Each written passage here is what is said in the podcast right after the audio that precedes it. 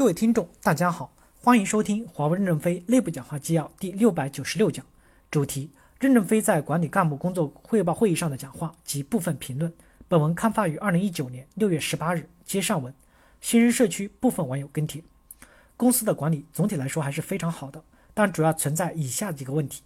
一、一岗一薪一职级完全没有执行，中间老板还发过文，但是实际上从来没有执行过，从而导致大量的曾经奋斗过的人 overpay。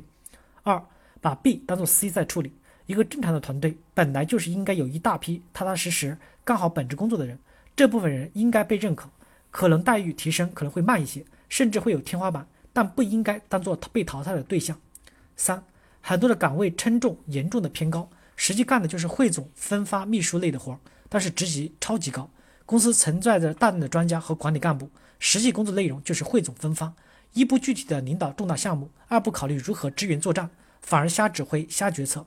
找存在感，或者只会把自己的 KPI 加码分解后拼命的压迫下属，一将功成万骨枯。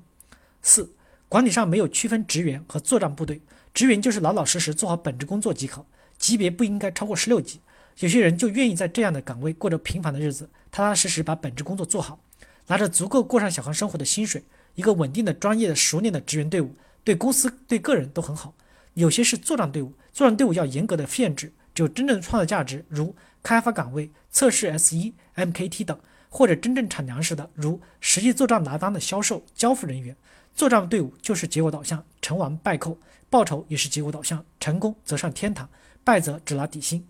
职员岗位和作战队伍可以自由轮换，作战部队累了可以申请转岗做职员，职员想建功立业也可以申请加入作战部队。但是要一岗一薪，不能拿着曾经的光环到支援队伍继续享受高薪。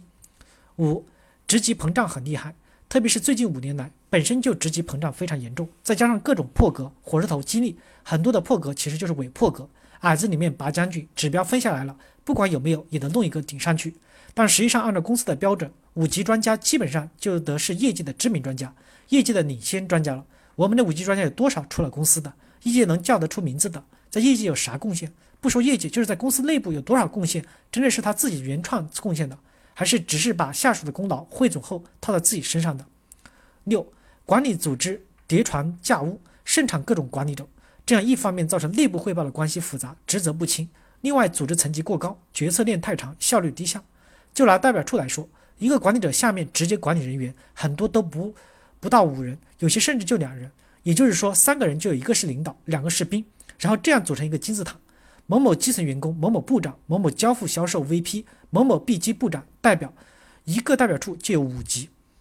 七班长的战争没有真正落地，应该是除了一线作战、一线作战部队，其他的都是支援组织，包括各级管理者，一切都是为了支援作战、打粮食服务。班长应该对结果负责，但实际上内部的各种管控、审批、冗余的流程，班长都在忙于各种内部的推动、各种汇内部的汇报了，这根本没有时间去见客户。去洞察客户的需求，有时候感觉想给公司做点事情，真他妈的难，简直和玩魂斗罗一样，一路过关斩将，太艰辛，搞定内部比搞定客户难多了。